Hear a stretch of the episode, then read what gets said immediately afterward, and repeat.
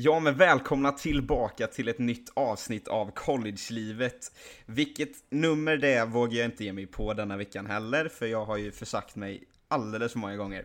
Men denna veckan så är det inte bara jag och Cesar som sitter här och ska tjata lite i en dryg timme, utan vi har faktiskt två gäster med oss, Elin och Maja, som är två fotbollsspelare. Och ja, välkomna till våran lilla podd. Tack så jättemycket. Tackar, tackar. Ni får gärna berätta lite vad ni heter, hur gamla ni är och vilket ålder ni går på college.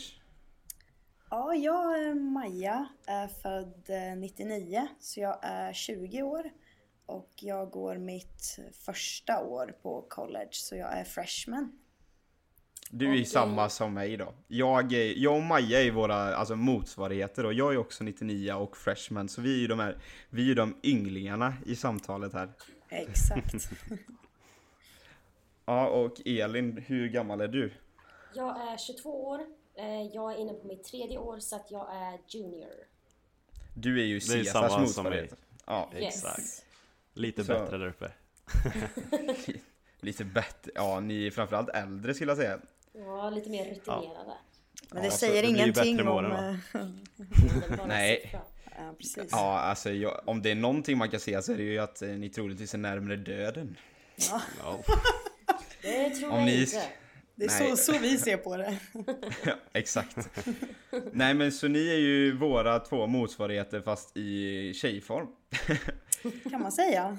Men vart någonstans sitter ni? Jag sitter ju som vanligt i Albany i New York State och Cesar sitter ju på andra sidan jorden i Hawaii. Men vart sitter ni två? Vi befinner oss i Atlanta, Georgia. Eller 15 minuter norr om Atlanta. Marietta heter staden som vi bor i. Och går på Life University. Och det är ju en spännande, lite annorlunda skola som vi har förstått. Vi blev ju lite chockade. Vi pratade ju förra helgen för första gången. Och då när ni berättade vad det var för typ av skola så jag och Cesar blir ju lite fundersamma. Vad är det för i alla fall? Ja, kan ni berätta lite vad det är för inriktning på skolan?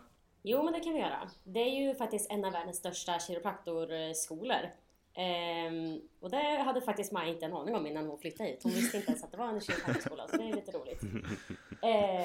Men som sagt, så många kiropraktorelever, men sen har vi även exercise science, psykologi, business, vad har vi med Maja? Computer.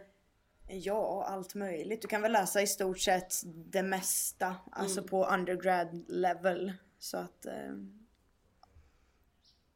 Och masters också. Ja, precis. Men ja, precis. Alltså, kommer man hit som atlet och liksom så är det inte många som kanske vill bli kiropraktorer eller har det som sin inriktning. Utan man kommer hit och läser sin,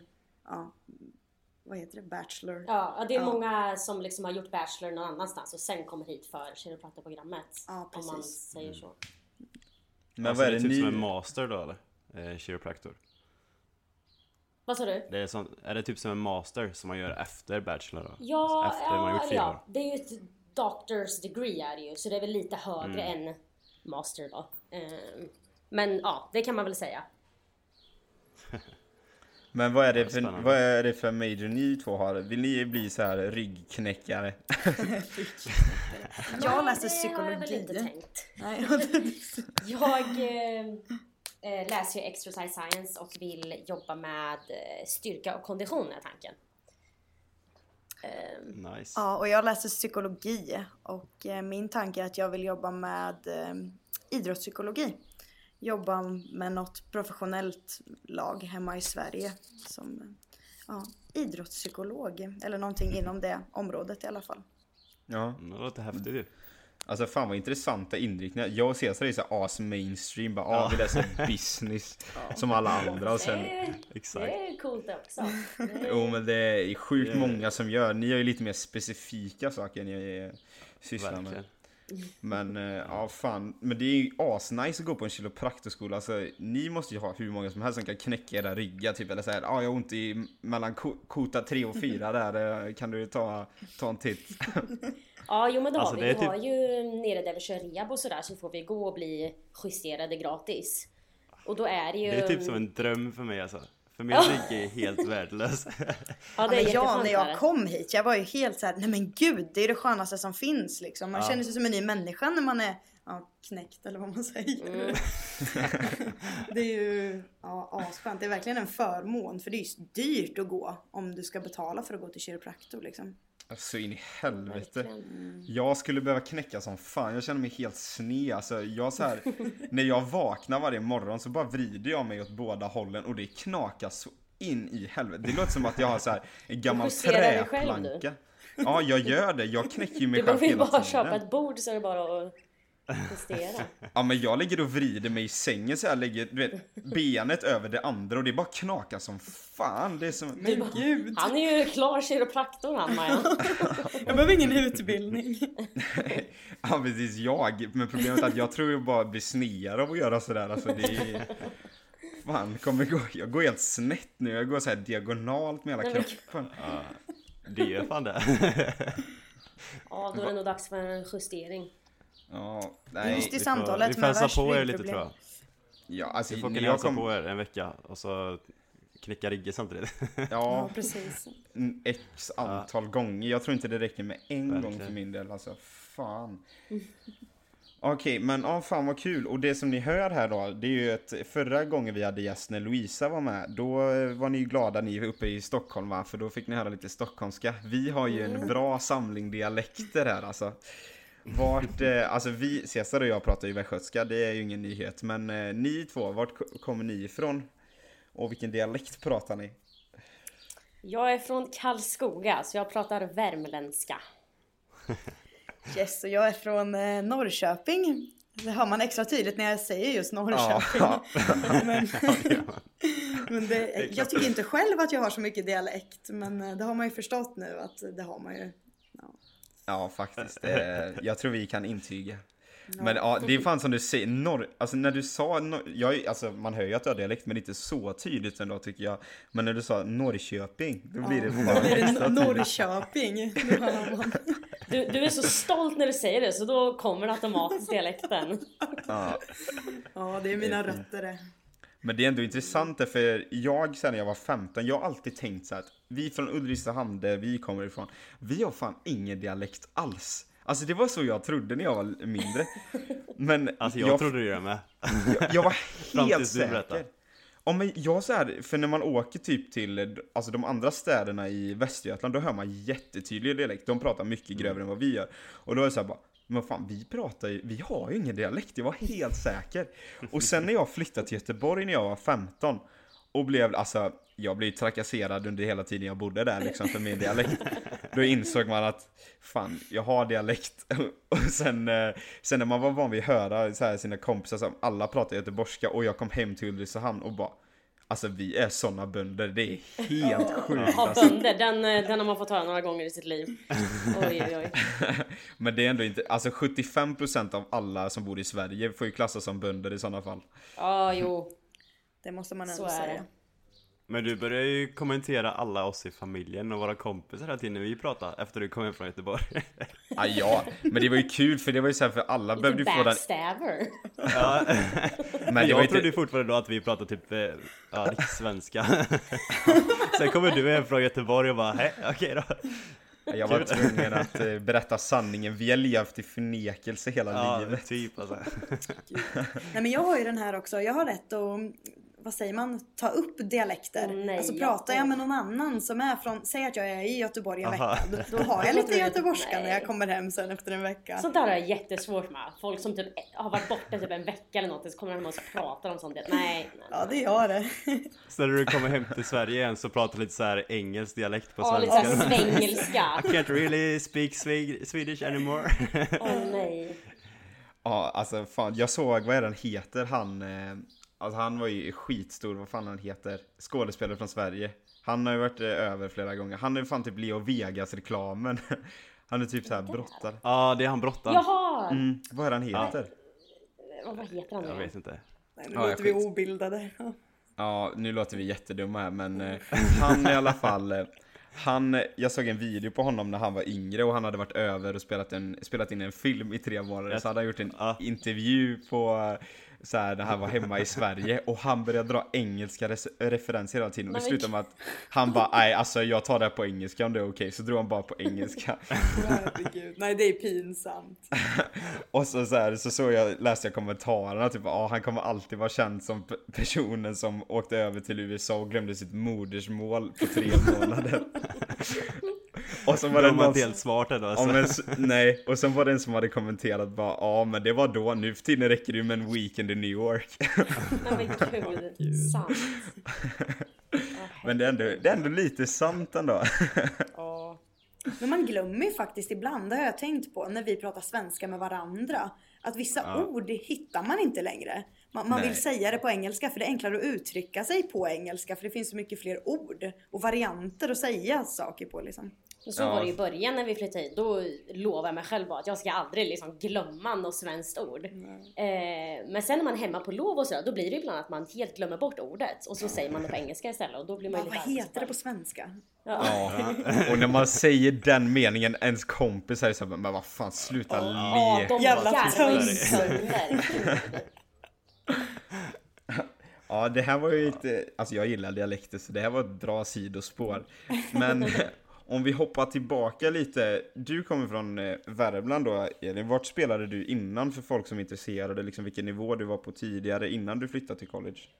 Ja, jag har alltid spelat i Davosens IK hela mitt liv. Så jag började spela när jag var 4 år, så att jag har bara spelat i den klubben.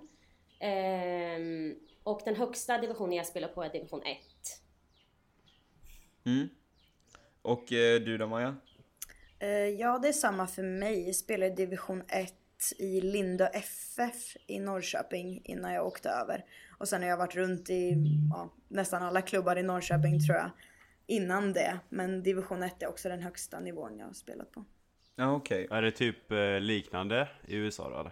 Där ni spelar nu? Som division 1 eller? Alltså jag hörde innan jag flyttade hit att det skulle vara mycket mer fysiskt spel här. Men det tycker jag inte. Jag tycker det är mycket tuffare i Sverige. Jaha. Jag vet inte vad du tycker, Maja, men... Nej, det är skillnad på alltså, fotboll i Sverige och fotboll här. Den största skillnaden är väl alltså, hur tuff träningen är. Och hur mycket alltså, fys man kör. De är väldigt... Det är mer löpning här. De tänker mer på konditionen på teknik i USA. Så är det. Det känns som att kommer man från Sverige och är liksom uppvuxen i en svensk fotbollskultur så har man tekniken och vad ska man säga, mindsetet på ett speciellt sätt. Alltså, jag vet inte hur jag ska förklara det. Ja, det är lite alltså, det känns ändå som att det är ganska likt både tjejer och killar, att det är typ samma grej. För att det är något jag har upplevt med. Det är mycket mer fokus på fysträning här. Framförallt då löpning och sånt. Man måste vara mer fysiskt stark på att löpa och springa fort och alltihop sådär. Och sen är de är inte så smarta fotbollsspelare allihopa. Nej, många är liksom riktiga atleter, men de... Nej, det är det. Och man känner det verkligen ibland. Alltså, de fattar inte riktigt. Nej. Så det tror jag är någonting man växer upp i Sverige. Då får man ändå man tänker fotboll. Man vet vad man ska passa, man kollar upp bättre. Men det är nog samma både tjejer och killar, antar jag. Ja, men det skulle jag nog tro att det är.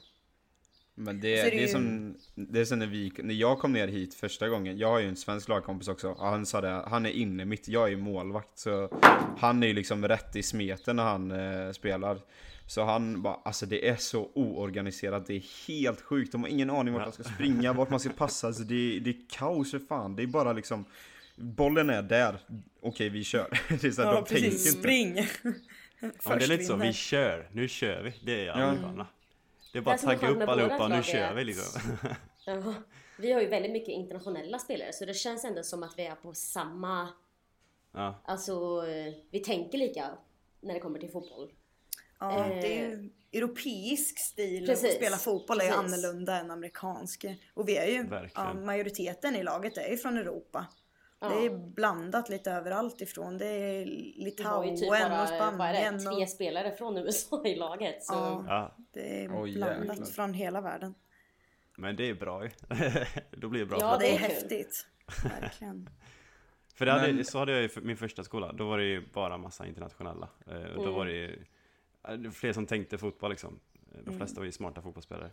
Så nu kommer jag till den här skolan och då är vi majoriteten amerikaner. Och man märker ju direkt skillnad alltså. Ja. Som förra träningen hade en tysk på innermitten och en amerikan på innermitten. Vi fick ju aldrig bollarna tillbaka av den amerikanen. Trots att det är jättebra fotbollsspelare. Men tysken hittas varenda gång. Det tipsar några där saker. Man verkligen, det är stor skillnad alltså. Men det med internationella spelare, känns inte det som något som är ganska övergripande för den ligan som du var i första året, eller första skolan? Jo, så för ni är väl i NAIA? Internationella. Ja, precis. Ja. Det är den jag var ju också. Men hur kommer det så att NAIA är en sån division där det är majoriteten internationella då? Det är mer typ, det är mindre regler typ. Mm. Mindre regler på vad man ska ha tjänat innan som fotbollsspelare, hur gammal man är tror jag också. Jag är inte helt säker på, men det är mindre regler i alla fall än NCAA. Mm. Okay. Vilket är bra för internationella ofta. Ja, verkligen. Alltså fan, det är det. Det är lite problem att komma in. Men hur kommer det sig att ni valde att gå till college då? Jag hade väldigt många på mitt gymnasium som valde att göra det. Jag gick elitfotboll på Grillska i Örebro. Så då kände jag att det är någonting jag också skulle vilja göra. Så efter jag tog studenten så jobbade jag ett år på Willis. Tjänade ihop lite pengar, för det är ju ganska dyrt att påbörja själva processen med om man ska ha en agency som hjälper en dit man ska. Alla prov man måste ta och fixa visum och allt det här. Det är inte gratis att fixa. Så att, Nej, verkligen. Jag tror det är en aspekt som vi inte har tagit upp någon gång. Alltså, för det som folk vet är ju att det är asdyrt att gå i skolan i USA.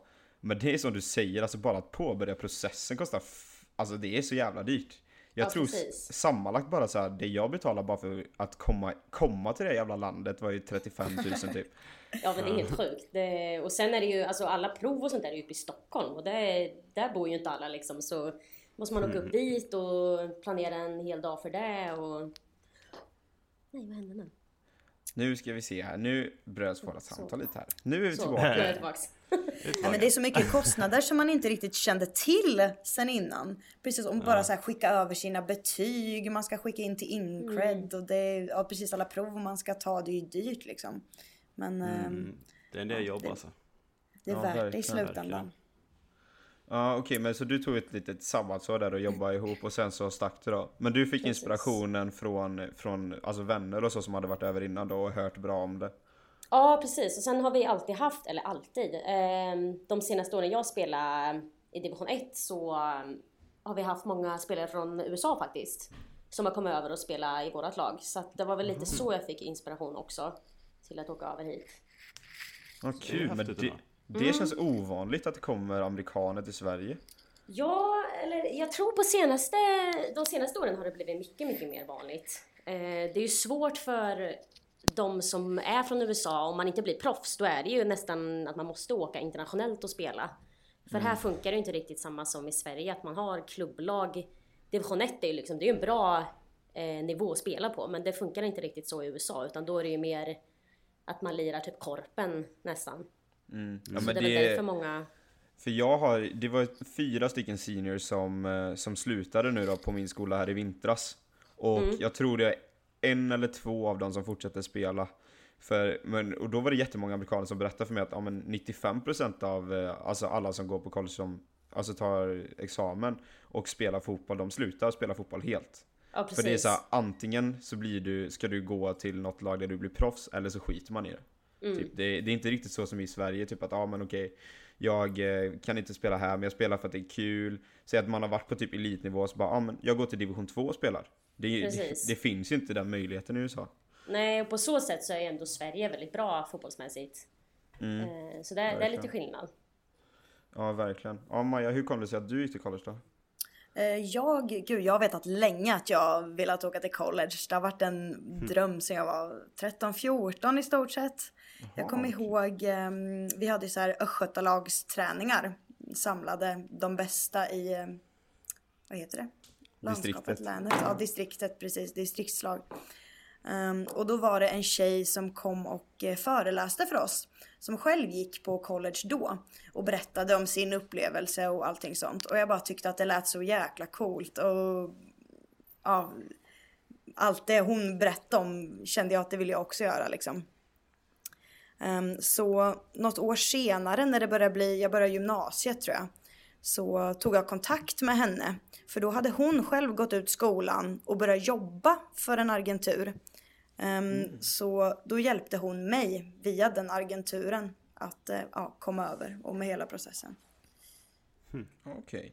Ja fan, så du har ändå tänkt det här. Du har haft det i pipen i flera år då, att du ville hit. Ja, det här har jag vetat liksom. Det är ju, college ska jag till. Jag känner liksom, man har den här möjligheten en gång i livet, för du kan inte göra en liknande sak och uppleva samma grejer sen när du är äldre liksom. Det är de här åren du har, och sen möjligheten att få en utbildning och kombinera det med den idrotten man älskar mest liksom. Det är ju en ascool möjlighet, och sen så bara livet som en college athlete, det är jäkligt häftigt. Det är en unik upplevelse som inte många får uppleva, så att, nej verkligen. Men det är ju lite, så du tänkte ju också ändå det ganska, alltså du hade ändå det i pipen också några år innan du åkte i alla fall. Nej, det var typ 1,5 år innan tror jag. Ja. Det är ändå lite mer, jag bestämde mig. Jag höll på med processen typ 1 år dock. Ja. Tror jag va. Ja, men du påbörjade ju allting ganska tidigt. Jag var inte säker på att jag skulle åka. Det var lite så här, vela lite. Ja. Det är ganska stort steg att ta ändå, flytta ändå hit bort. Jag bestämde ju mig förra året i mitten på mars att jag skulle åka. Jäklar. Så för mig gick allting liksom, jag tog ju så här sista SET-provet som gick, alltså det fanns inget efter, utan då var man tvungen, alltså då hade det inte blivit något. Så kuggade, om jag skulle kuggat SET-provet hade inte jag kunnat åka, för jag hade liksom sista som gick. Så jag var ju så här, jag var ju sist på alltså allting. Det var ju så här, okej, failar jag någonting, ja då skiter det sig. Då går det alltid åt helvete. Men fan vad intressant att ni ändå hade det i pipen länge. Liksom. Ja, nej, men det är så kul när du säger att du signar liksom allt blev klart liksom bara någon månad innan du åkte. För jag var jag skrev på kontrakt för den här skolan 1 år innan jag åkte. Jävlar. Så augusti 2018 var jag klar. Och sen så augusti 2019 flyttade jag. Så att... Men det är faktiskt ett tips om man vet att man vill åka eller har planer på det, att vara ute i god tid. För saker tar så mycket längre än vad man tror.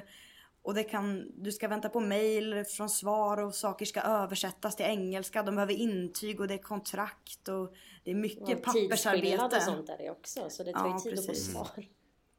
Ja, verkligen. Aj, det är verkligen en stark rekommendation. Jag hade ju bara tur att det gick alltså ändå ganska fort för min del allting. Men alltså som sagt, jag var ju ute i sista tiden, och jag började typ söka i mitten på februari liksom. Så för mig, allting gick på typ 1,5 månad. Så det gick jävligt fort. Men det är ändå intressant, du signade i augusti 2018. I augusti 2018 så då tror jag, då sa jag ordagrant att jag ska aldrig åka till college. Jag tror du sa det faktiskt. För senare den månaden så satt jag nog min första gång på bänken i Allsvenskan i Blåvitts A-lag. Så då var det så här, bara, nej jag tänker inte åka, jag tänker inte lämna det här landet. Och sen så 1,5 år senare så satt jag typ på ett plan dit liksom. Så det kan vända fort. Vad fick dig att ändra dig då? Nej men det var väl typ, alltså för jag fick inte förlängt mitt kontrakt med Blåvitt. Så då började jag spela division 1 i ett lag som heter Tvååker i Varberg. Och så jag flyttade då till Varberg och jag kände liksom ingen där. Och sen så efter ett tag, jag tröttnade rätt snabbt på den staden och trivdes inte så asbra. Och tyckte att det jobbet jag hade då var så här, sådär halvdant. Så jag kände liksom att, för jag fick inte spela utan jag var på bänken. Så då kände jag att fan, jag har den här möjligheten. Och som du sa, man har den bara en gång i livet. Och då kände jag bara, alltså när jag kollar tillbaka på mitt liv när jag är 40 år. Om inte jag åker så kommer jag ångra mig alltså så grovt. Jag kommer ångra mig resten av mitt liv. Så jag bara, fan det värsta som kan hända är att man inte trivs och åker tillbaka. Men då har man i alla fall testat. Så då jag bara, nej fan vi kör. Men jag hade ju inte planerat riktigt detta, för jag hade ju signat 2-årskontrakt med den division 1-klubben också. Så jag bröt ju det efter ett halvår. Aj, aj. Så jag hade inte riktigt rustat mig för att åka hit. Ja, okej. Men alltså ni spelar i NAIA och det är ju då den divisionen som CS spelade på först, alla ni som lyssnar. Och det är väl, alltså det går ju inte säga exakt vilken division det är, eller? För alltså det är ju det som är så svårt. Det är så lätt att säga när man pratar NCAA, för då är det så här, ja, division 1, division 2, division 3. Men hur, vad tycker ni alltså kontra Sverige då, när ni spelade i division 1 i Sverige? Hur tycker ni att nivåerna i NAIA kontra det som ni spelade i innan? Alltså jag tycker att det är tuffare hemma. Mycket tuffare. Fysiskt spel. Jag vet inte vad du tycker, Maja. Jo, men det skulle jag också säga. Och kanske lite... Hemma tycker jag ändå det skiljer lite i ålder. Alltså i division 1 när jag spelade, då hade vi ändå folk som var men, närmare 30 typ. Och sen... folk som var kanske 17-18. Och här är det ju bara liksom 3 års skillnad mellan alla spelare. Men det är också stor skillnad på nivån mellan lagen just i NAIA. För det är väl mer, jag vet inte riktigt egentligen vad som gör att ett lag kvalificerar sig för olika alltså divisioner eller hur det blir, vart man hamnar. Men det känns som att just inom den ligan vi spelar så är det väldigt stor skillnad på nivån. Jag vet att alltså, våra program är inte så gammalt. Våra fotbollsprogram är ju inne på vad är det, 4:e året nu, 5:e året. Så det är en del nya program som kommer till. Och det är väl typ som Kaiser som vinner allting. De har ju haft sitt program hur länge som helst. Liksom. Så det har väl med det att göra lite också. Skulle jag nog tro. Jag tror det är mycket ekonomi som spelar in också. I alla fall i NCAA. Att om du är typ rik skola så får du vara i division 1 och typ har du lite sämre ekonomi så landar du i division 2. Alltså det är ganska mycket sånt som spelar in. Och så är det också så här, går det bra för laget så får coachen mer pengar så de kan rekrytera bättre spelare med bättre stipendium och då blir laget och programmet bättre liksom. Ja, exakt. Vilken position spelar ni på? Jag är mittfältare, central mittfältare. Ja, jag är också holding midfield eller ja, defensiv mittfältare egentligen. Men jag har faktiskt inte spelat någonting sedan jag kom hit. För när jag kom hit så var jag på kryckor. Jag opererade mig i slutet av april.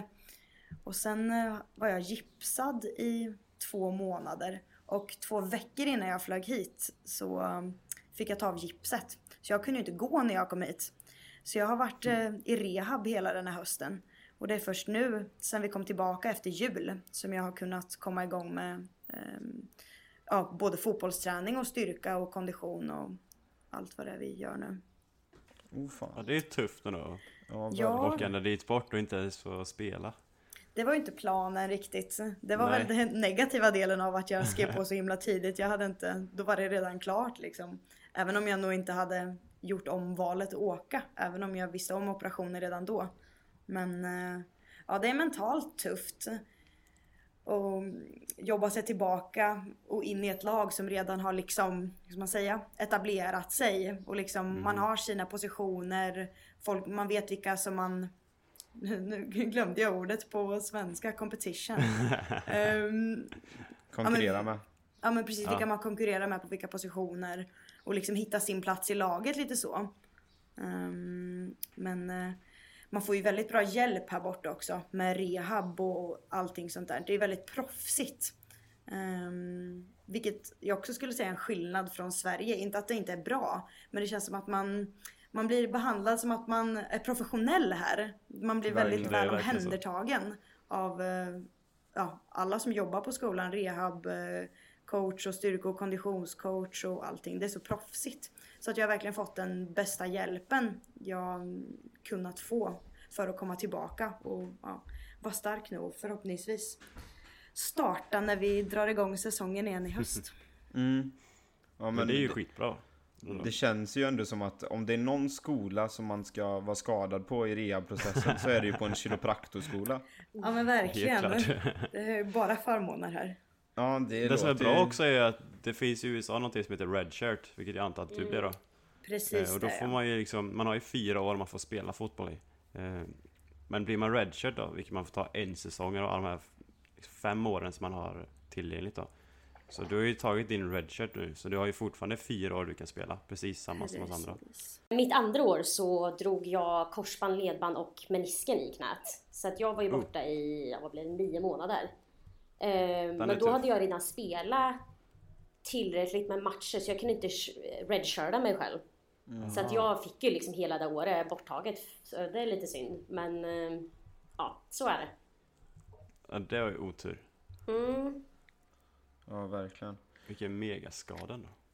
Ja, det var helt sjukt faktiskt. För innan jag flyttade hit så, eller det är ju typ 5-6 år sedan nu, men då drog jag korsbandet i ena knät. Och sen kom jag hit och så drog jag korsbandet i andra knät. Så att det var tufft. Men ja, jag hade operationer borta, vilket skolan betalade för. Den fick jag ju typ 2 veckor efter jag gjorde magnetröntgen, vilket är helt sjukt. Sen körde jag rehab i 9 månader och sen så, ja, nu spelar jag igen. Så. Jag har inte riktigt tänkt på det, men alltså, vad bra egentligen att bli skadad i USA. Ja, men det är ju det, speciellt när skolan betalar. Det är ju tyvärr så att betalar man för vården så får man den snabbt. Är den gratis så får man vänta. Ja, det är alla sådana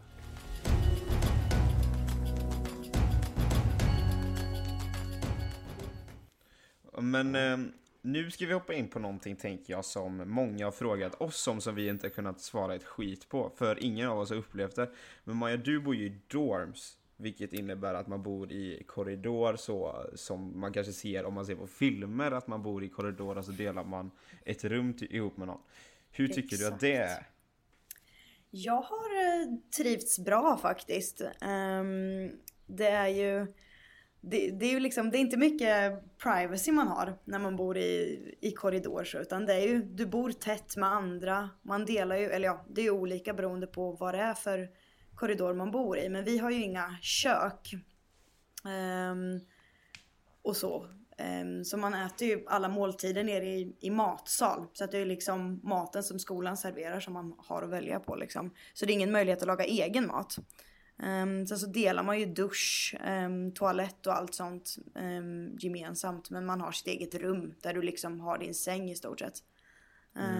Och jag bodde första halvåret här tillsammans med en tjej från Nederländerna, och då hade vi dubbelrum då, men hon flyttade hem efter jul, så att nu har jag flyttat in i ett singelrum istället, så att jag har upplevt både det också, hur det är att ha en roommate och att bo själv i korridor. Men vi funkar väldigt bra ihop, vilket är väldigt skönt, och hade lite så här, som man säger, samma rutiner, samma vanor. Vi liksom gillar ha ordning och reda i rummet. Det kan jag tänka att man kan störa sig rätt mycket på om man blir ihopparad med någon, om man inte får välja då. Som man inte funkar så bra ihop med. Att det kan vara rätt jobbigt, för det blir ju, ja, det är inte mycket tid ensam liksom. Du är ju med någon hela tiden, och går du ut i korridoren så stöter du på folk. Är du i rummet då, om du bor med någon, så är du ju med någon, ifall inte den personen har träning eller lektion eller vad det nu kan vara. Så det kan ju vara lite tufft om man är en person som, ja, men behöver mycket egen tid och värderar egen tid så liksom.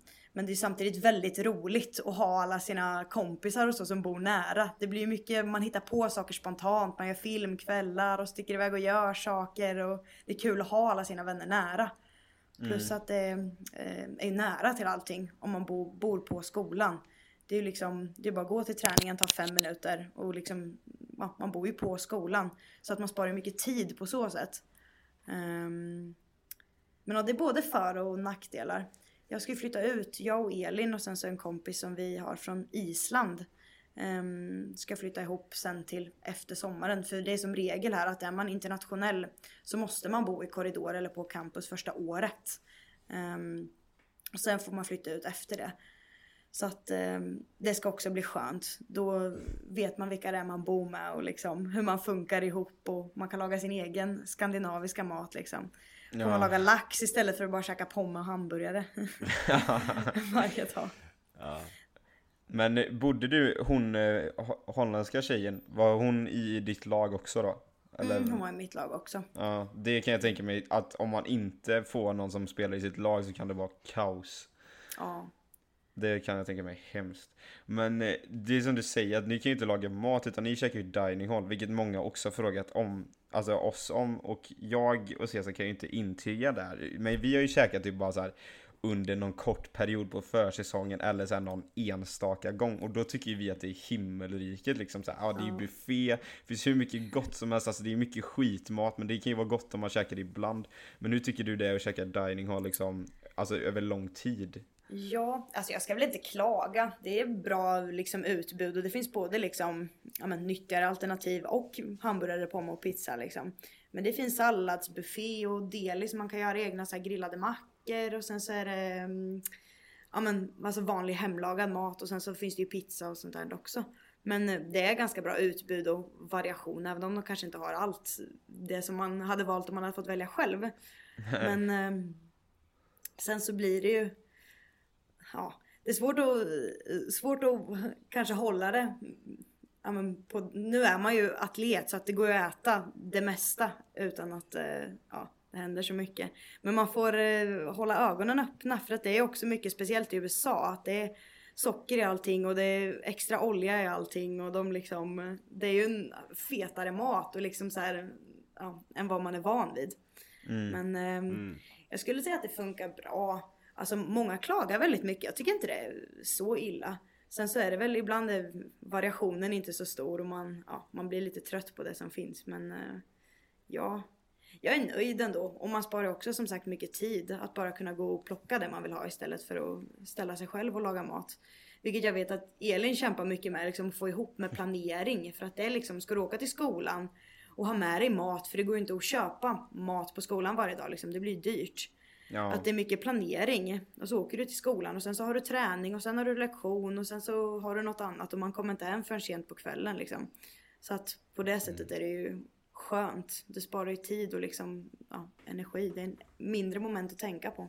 Ja, verkligen. Men Elin, har du också bodde du första året i dorm så åt dining hall och så? Vi bodde i lägenheten mitt första år. De är rivna nu, för de var så gamla. Men då hade jag en roommate.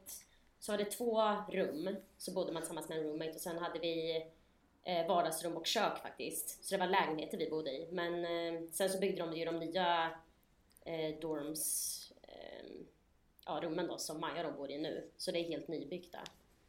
Ja, okej. Okay. Men du hade inte dining hall då första året? Nej, då lagade vi maten i köket som vi hade, så det var skönt.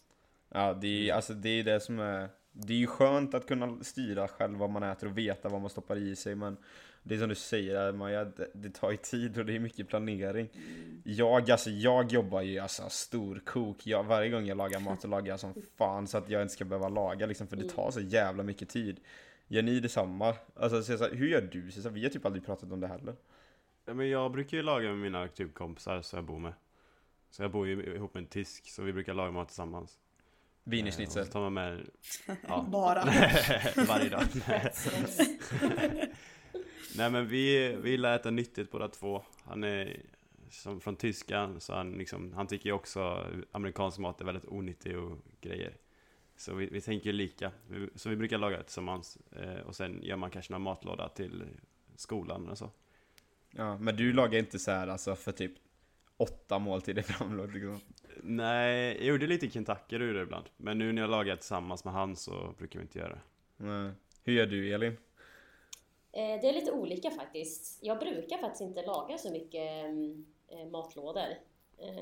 Men jag brukar planera så att jag har ju allting fryst. Alltså kött och kyckling och sådär. Jag äter inte så mycket kött, men köttfärs och kyckling. Så då brukar jag alltid se till så att jag har lagt ut i alla fall. Så att när jag kommer hem så är det tinat och klart liksom. Så det är bara att laga, så tar det inte sån tid.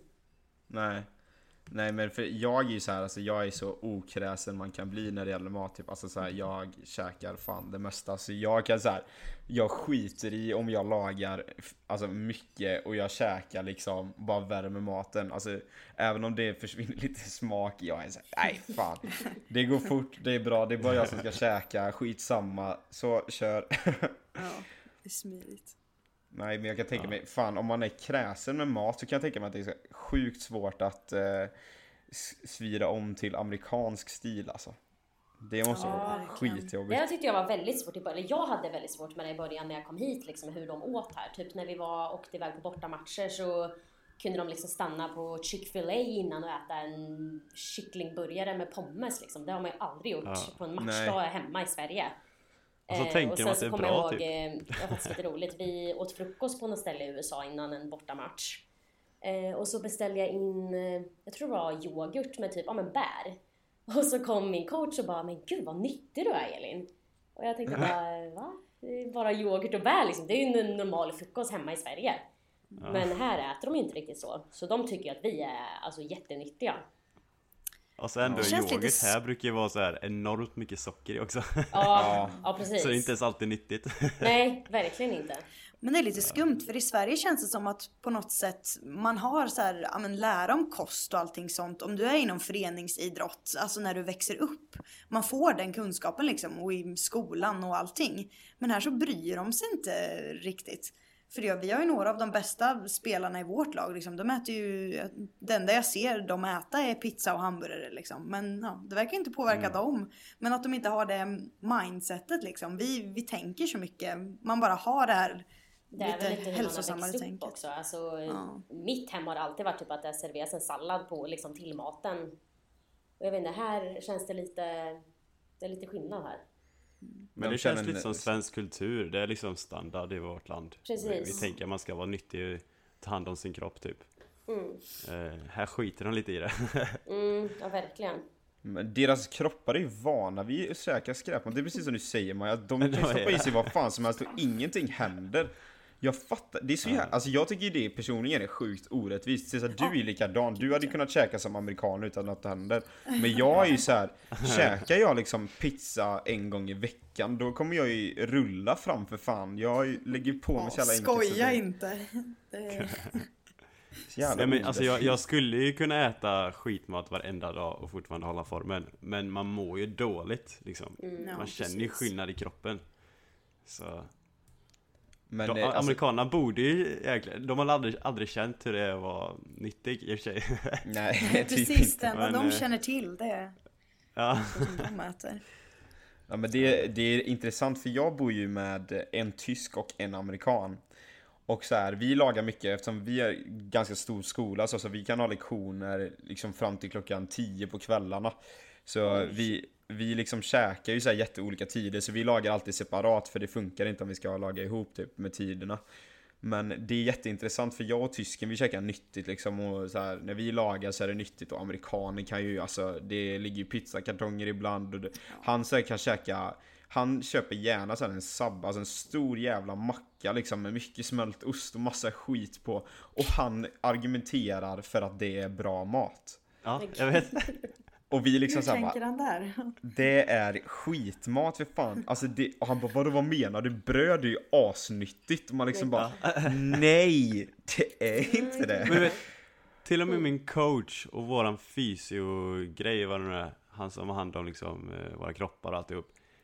När vi var iväg i Kalifornien på så här, och skulle spela matcher, då ger de alltid oss subs. Och då sänkte de så här, innan matchen, alltså mackor. Typ från Subway. Men den här gången så ville de liksom mixa upp det lite. Så tänkte de, men vi måste fortfarande ha liksom, få i de här kolhydraterna och så här och vara lite nyttiga. Så vi beställde pizza till er. Och jag bara, vad fan är det för fel på er? Så sa jag till dem där liksom, men alltså jag vill prestera idag. Alltså, jag vill inte ha pizza. För att det är ju fan skitmat. Och de bara, vad menar du? Liksom. Men det så vad är det de inte fattar. Liksom, men de argumenterar mot mig att pizza är nyttigt. Och pizzan i USA är nästan ännu värre. Det är tjock. Det är... herregud. Jag kan inte titta på en amerikansk pizza. Nej. Och de argumenterar för att det var bra mat innan match. Jag bara, ni har verkligen ingen koll. Nej, verkligen inte. Och där är två smarta grabbar också. Så att, jag vet inte. Som tränare. Så förvånad. Ja, verkligen. Jävligt. Tränare och fysio-killen. Han som... ska kunna sånt. Jag bara, nej, jag ger upp alltså. Gå till kostrådgivare här i USA typ alltså, men vi kan gå på en diet där. Du kan käka hamburgare till lunch, pommes till kanske ett mellanmål och sen ta 2 pizzor till kvällsmat. Ta all energi du behöver. Ja, exakt. Ja, tack. Hela kostcirkeln. Alla delar. Men ett ämne som vi vet att våra lyssnare tycker är jävligt kul att höra, det är ju alltså fester. Har ni så här upplevt någon riktigt, för många, alltså många inklusive mig själv innan jag åkte hit tänkte jag att så här, ja men fester, så collegefester, man kollar mycket tv, filmer, serier och tror att liksom att det kommer ju vara så. Alltså jag har upplevt några gånger när det har faktiskt varit exakt så typ. Har ni upplevt någon alltså där, riktigt sjuk fest eller något kul?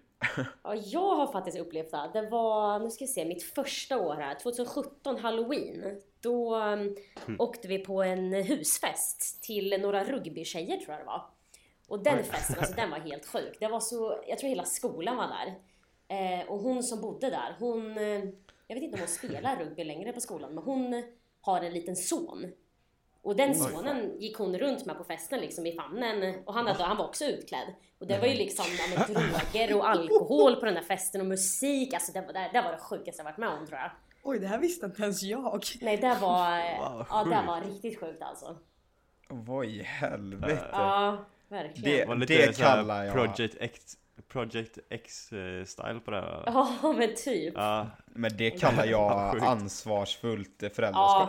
Ja, verkligen. Definitionen av det. Och jag var ju lite full då, så att jag sa ju liksom bara, vad fan, en bebis? Åh, gud. Ja, det var riktigt konstigt. Ja, verkligen. Det var det sjukaste.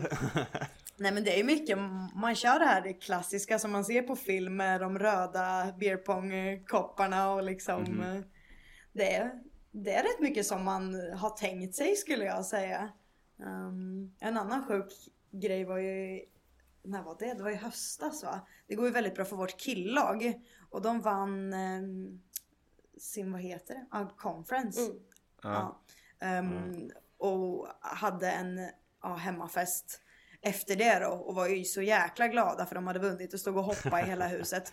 Så vad var det som hände? Alla killar stod samtidigt och hoppade på golvet i en ganska liten lägenhet. Så golvet, vad var det som hände? Ja, taket. Eller taket hos de som bor under, det gick ju sönder där. Sprack!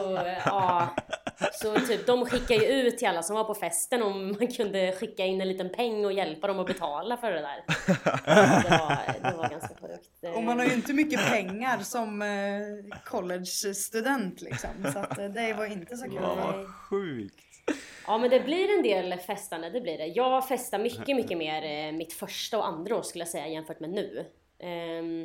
Och då innan man var 21 så var man ju tvungen att fixa fake-ID också för att komma ut. Och då, det var lite kul för vi var ganska många svenskar här mitt första år. Jag tror det var 5 eller 6 stycken sammanlagt i tjejlag och killager. Så då tog vi vårt svenska ID och sen så gick vi upp hit till biblioteket där vi sitter nu. Så skrev vi ut små siffror.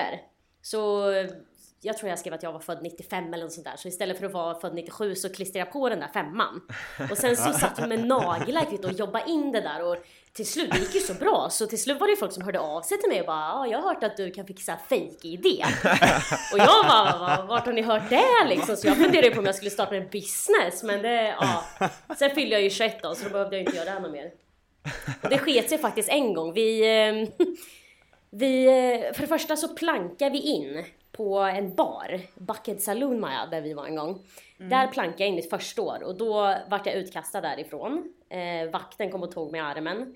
Och sen då direkt efter då skulle vi testa att gå in på en annan bar som låg precis över gatan. Och då skulle jag använda mitt det här fake-ID som jag själv hade gjort. Och då så satt de i ficklampa och kollade på ID:et. Och så kollade han ett bra tag. Jag tänkte, men vad är det han kollar på liksom? Och sen så skickade han vidare mig till en annan, till polisen var det. Och då tänkte jag, nu kommer jag in liksom. Då sitter polisen där och så har han liksom skrapat lite. Så han har ju 5:an på tummen. Så visar han mig och bara, vad är det här? Och jag bara, tack och hej, tog idet och så gick jag hem. Så att, man har ju många roliga historier. Det kan jag ju säga. Det var inte dåligt att någon som fick tillbaka i det. Jag tror jag skulle ta det. Jag tog det ur handen på honom och sen så. Gud, Jag har ju faktiskt varit, jag har ett riktigt liksom fake ID som... Ja, Maja har ju gått all in och köpt ett fake ID som man kan skanna och grejer. Hon är ju riktigt kriminell. Ja, men det är ju liksom, ska det vara så ska det vara, tänker jag. Ja, det är lite standard i USA, va? Ja. Nej, men vi har en kompis som är från Colombia vars bror kan fixa lite med sånt där. Så jag är från Colombia enligt mitt ID. Jag heter Cindy Molina Zapata. Oh, jävlar. Vilket jag inte ser ut att heta. Men ja, det har funkat hittills. En riktig svensk. Tjena, Colombia. Tjena. Jag är född där, men jag flyttat dit.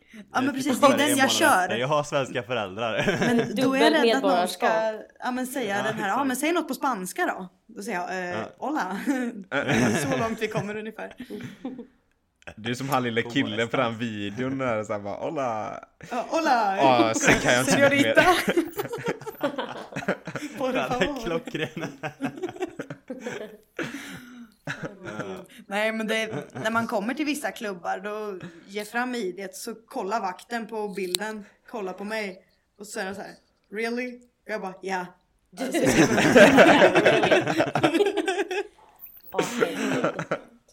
Nej, den sjukaste historien jag har av alla, det är nog när vi skulle ta en Uber till klubben. Det var jag och mina två roommates. Jag, Isabel och Ragnar, heter hon, är från Island.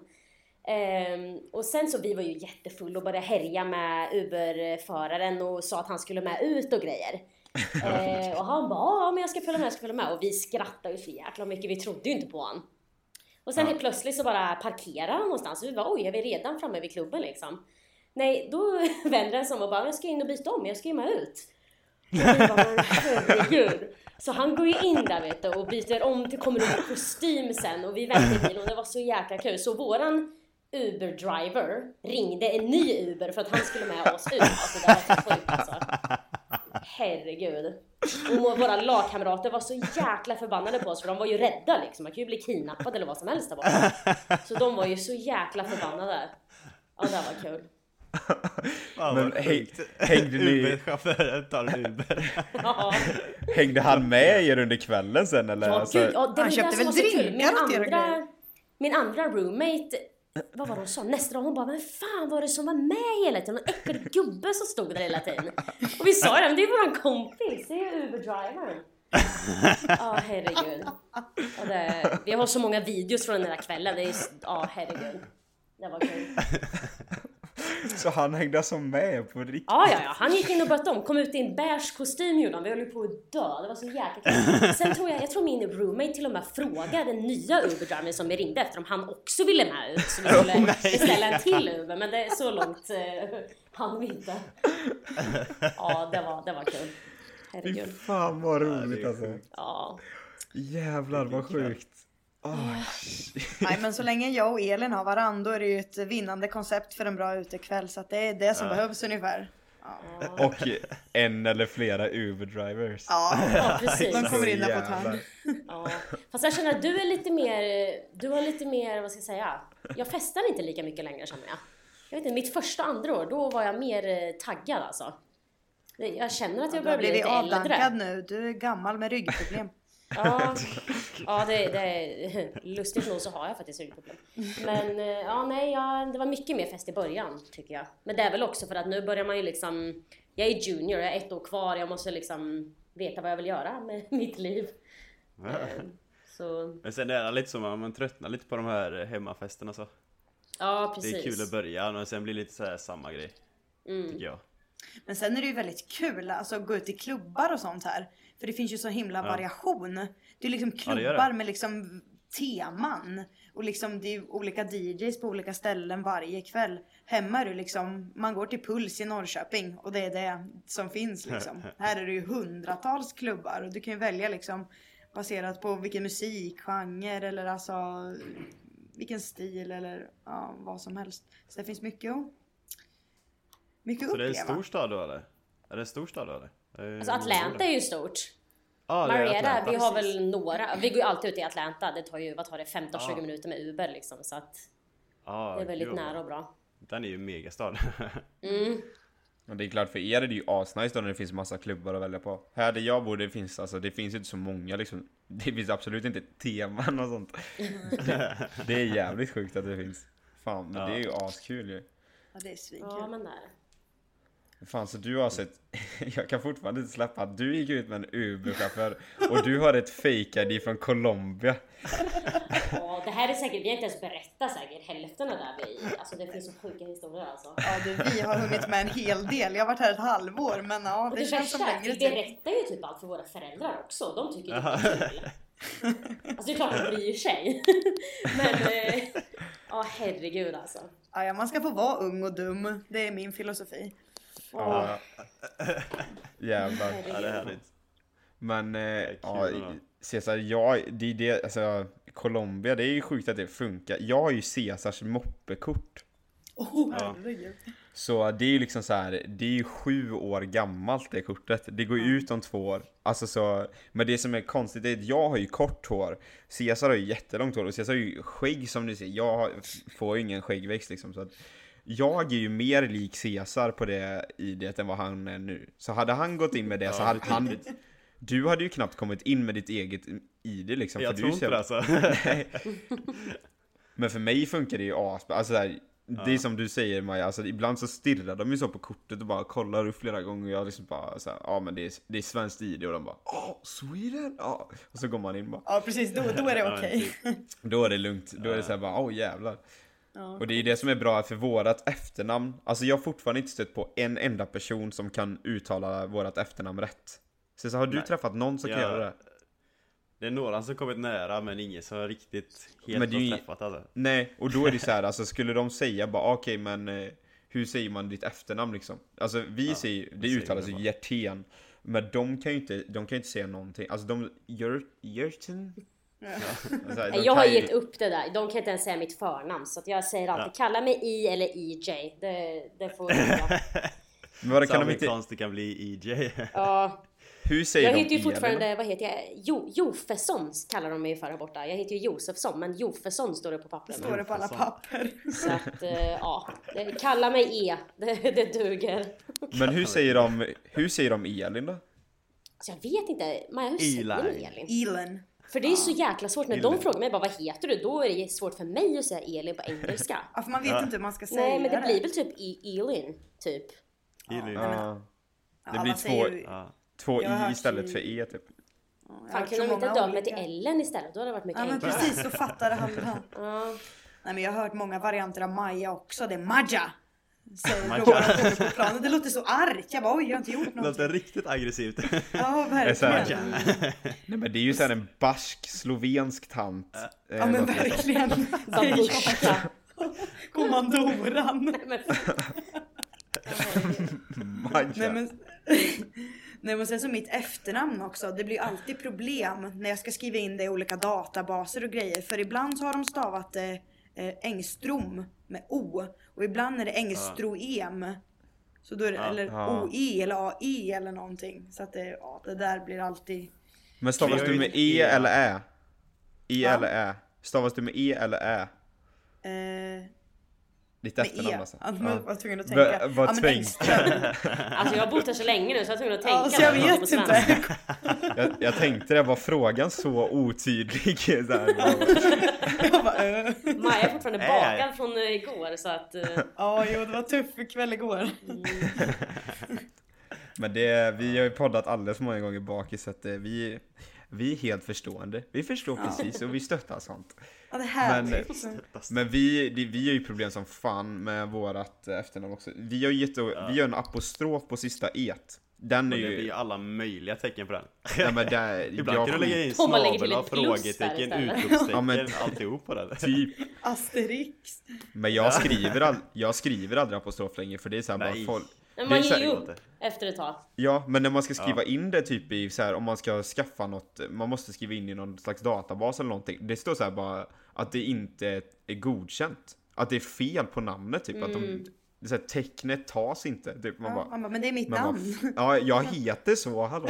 Precis. Käften. Men är det något annat ni har så här upplevt som ni tycker är så här riktiga sådana? För vi pratade om ämnen förra veckan, i förra veckans avsnitt. Och då var det en som bad att vi skulle ta upp kulturkrockar eller kulturchockar.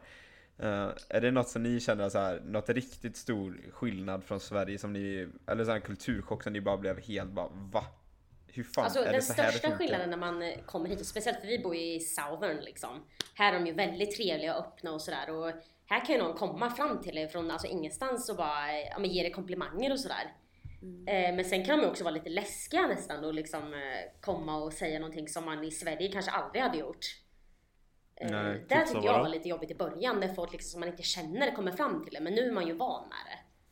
Ja, men folk är väldigt oblyga och verkligen kan säga vad som helst, göra vad som helst, och speciellt när man är liksom svensk och blond så sticker man ju ut. Ja, jo. Mitt kvarter får ju nästan gå med luva liksom. Det är ju high blondie när man går ut där. Men, ja, jag har ju vant mig nu så att så är det. De tror liksom att det kommer så här, åh jävlar, en mänsklig Barbie-docka. Ja, men det är typ så. Ja, min, vad heter hon som jobbar i dining hall där man swipar in, hon kallar mig för Barbie. Nej. Jo, hon säger, you look like a Barbie doll. Så ja, jo, jag är svensk, men ja, det är så det ser ut där. Ja. Det var tackvist. Ja, ja, det är väl kul att höra. Ja, det är, vem vill inte se som en Barbie doll? Nej, precis. Man har aldrig kallat det för mig för. Aldrig fått höra något sånt. Men är det folk som går och tar dig i håret så här? Inte på ett tag faktiskt. Men det är klart, på Hawaii så är det händer folk... mer. Det händer mer i Sverige faktiskt. Ja, det är så sjukt.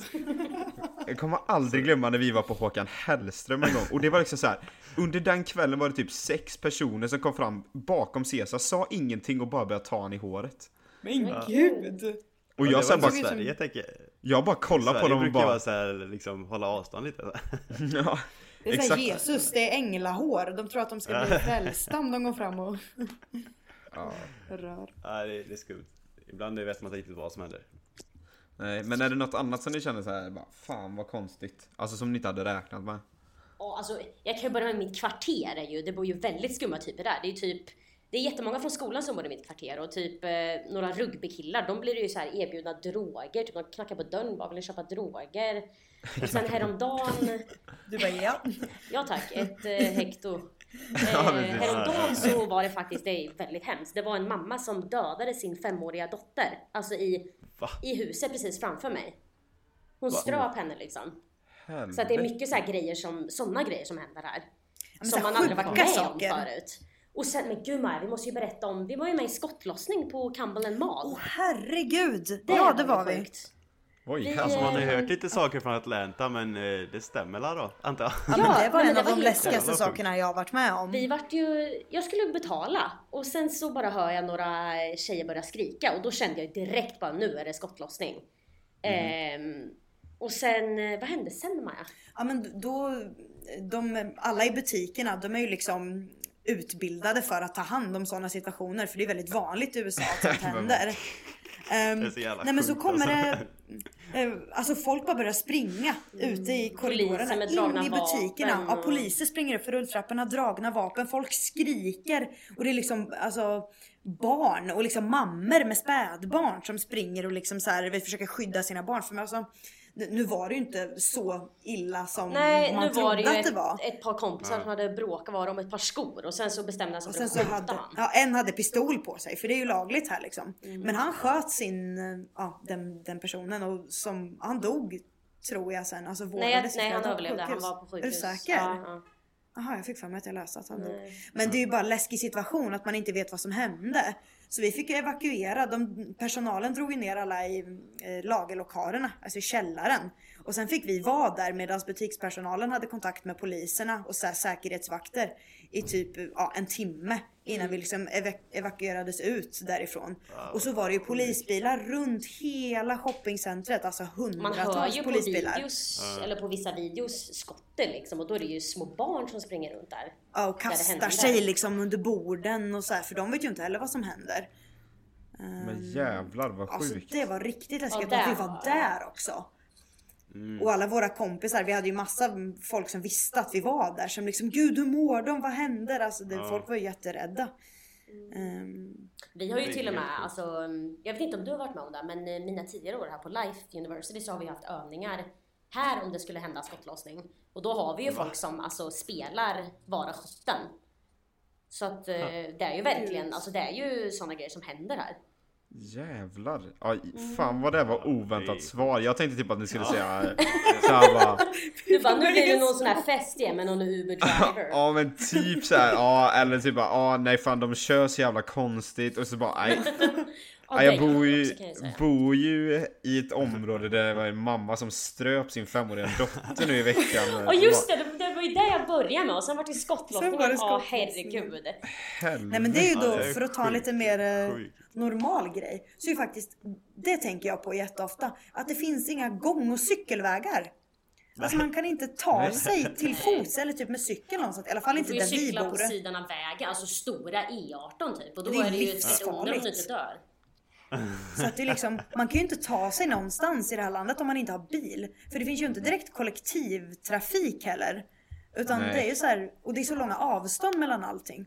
Så du måste ju ha bil för att överleva i stort sett. Om du inte bor liksom i innerstan, alltså i en storstad. För då finns det väl transporter och så på annat sätt. Men där vi bor är det i alla fall, ja, det är svårt att ta sig om man inte har bil.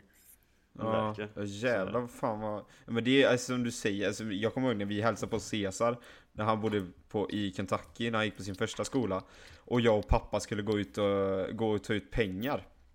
Och liksom gå till alltså banken då, så liksom ska ta ut pengar. Och så bara, det gör du ute. Jag bara, okej. Vi hittade en bankomat då. Slutar med att vi står alltså i drive-innen. Liksom, jag och pappa, vi står i en engelsk bankomat. Det finns bara drive-through. Alltså det går liksom inte stå och ta ut pengar. Det finns bara anpassat för bilar. Så jag och pappa står och tar ut pengar där. Och vi fattar ju inte hur vi skulle göra. Så är det massa så här stora jävla trucks bakom som ligger på tutan.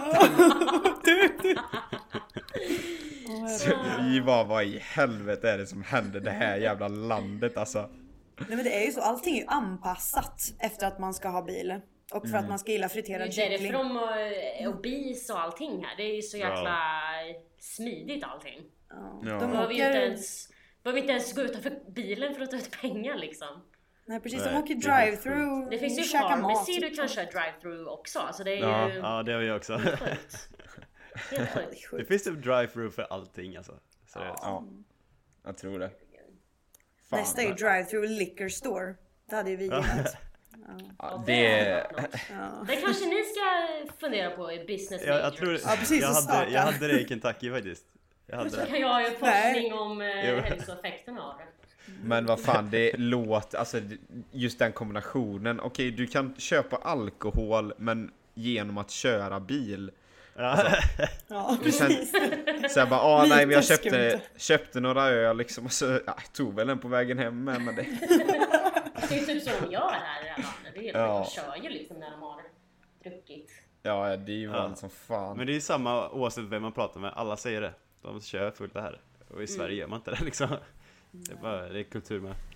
Fan vad sjukt. Alltså era kulturskillnader eller chockar var ju jävligt sjukt så här, det som hände på min skola typ, det var så här att igår blev det typ en liten härva på Twitter. För då var det några asiater som hade tagit illa upp av en fest som var ju på fredagskvällen. När folk hade gjort lite skoj. De hade så här ställt massa coronaflaskor där i en back. Och så hade de gjort lite skämt typ. Och så asiaterna tog jätteilla upp för att coronavirus och så här. Och nu de så här, gick ihop massa asiater mot skolan. Och typ bara, ni måste skriva och be om ursäkt för detta. Det är ju fan farligt. Men de kan ju stämma dem och grejer. Det kan ju bli... Men alltså, det var fest så hade inte skolan någonting med att göra, antar jag. Nej, det var bara några fulla amerikaner som tänkte att nu ska vi ha lite kul. Ja. Men det är liksom, det är vad som hände på min skola. På ena skolan så här, nej det var ju mamma som, grannen ströp ju dottern liksom. Gud vad sjukt. Jävlar vad sjukt. Man chockas av saker varje dag här. Det enda jag hörde är en fest, jag var faktiskt inte med på den, men mina kompisar var på den. Då var det liksom, han som ägde festen, han blev arg så han ville att alla skulle ut. Och så drog ingen. Och då kom han ut med sitt vapen, så här lyft över huvudet. Och bara, ut nu! Och då försvann alla fort som fan. Nej, de gjorde det. Sjukt saker. De gick det fort. Ja, då springer man fort som fan går det. Ja. Och det är många amerikaner som har frågat mig om vad tycker du om vapenlagarna? Och jag bara, skojar, klart som fan jag inte tycker de är bra. De bara, varför det? Det är ju bra, det är tryggt. Du kan ju försvara dig själv. Ja, men vi har inget vi behöver försvara oss mot. Nej, för har ingen ett vapen så behöver man inte försvara sig. Ja, men det händerna vi. Ja, precis. Jag tycker vapenlagarna, de är lite dåliga faktiskt. Du får köpa vapen, men man får ju för fan inte använda det. Känner inget till. Så här bara, jag tycker man borde fan, måste få valuta för pengar liksom, måste ju fan. Nej, fan, nej, det här landet är jävligt konstigt alltså. Ja, verkligen. Ja, det går att diskutera i år och dagar allt som är konstigt med USA. Ja, verkligen. Det går fan att snacka hur länge som helst och sånt här. Men fan, vi har ändå hållit på nu 1:10. Har ni någonting ni vill tillägga liksom, som ni känner att vi missat att prata om? Oj, vet inte. Något som ni känner bara att fan, det här vill jag prata om. Eller så har du någonting som du kommer på? Jag känner mig täckt typ det mesta. Ja, det har varit jävligt roligt avsnittsspelning idag faktiskt. Fan vad mycket oväntat som kom alltså, så här. Skottlossningar, strypta barn, Uber-chaufförer som stannar bilen och går in och byter om och hänger med ut. Colombianska fejklägg, alltså det har fan varit kryllat av många fina delar alltså. Ja, det... ja, verkligen. Och sen en östgöte och en från... ja, precis. Det blir inte bättre. Norrköping och Värmland. Norrköping. Ja, Värmland. Ja, och Värmland. Värmland. Fan, och så två västgötar. Alltså. Ja, herregud. Men det fattar ju man på förhand. Det kan inte bli annat än succé. Tusan, det är vinnande koncept här. Ja, för fan. Ja, men fan, det här var skitkul alltså. Ja, jävlar vad roligt att ni gästade oss. Det är så här, ja, verkligen. Ja, det var svinkul. Men om man är intresserad av att följa er så vi kan väl länka era Instagrams i poddbeskrivningen så kan man gå in och följa er. Absolut, där är vi relativt aktiva. Relativt. Ja. Tittar in där någon gång då och då. Ja. Och om man är intresserad av att, alltså man har några frågor och sånt, och kanske man kan antingen skicka till er eller att man mejlar oss så kanske vi kan bara få er ihopkopplade med någon av er. Vem man nu pratar om. Absolut. Men super. Det här har varit svinkul alltså. Fan, tack som fan för att ni ville gästa. Det var skitkul. Ja, men tack för att vi fick gästa. Superkul. Och som vanligt så är allting länkat i våran poddbeskrivning med våran Instagram, era Instagrams och mail och så om man har frågor. Men vi är ju tillbaka nästa tisdag. Då är det som vanligt bara jag och Cesar som sitter och tjötar igen. Antar det. Ja, men ibland så kommer det sådana här pangavsnitt när vi får gäster så det händer någonting lite roligare än att bara vi två sitter och tjötar. Ja, men vet, vi kanske kommer tillbaka snart igen. Ja, för fan, det var skitkul. Det var skitkul. Ja, men stort tack för att ni ville gästa. Det har varit svinkul verkligen. Ja, verkligen. Tack så jättemycket, det tycker vi med. Ja, härligt. Ja, men vi hörs nästa tisdag och ja, ni får en fantastisk vecka tills dess. Så säger vi väl, ha det gött. Ha det gött. Hej. Hej.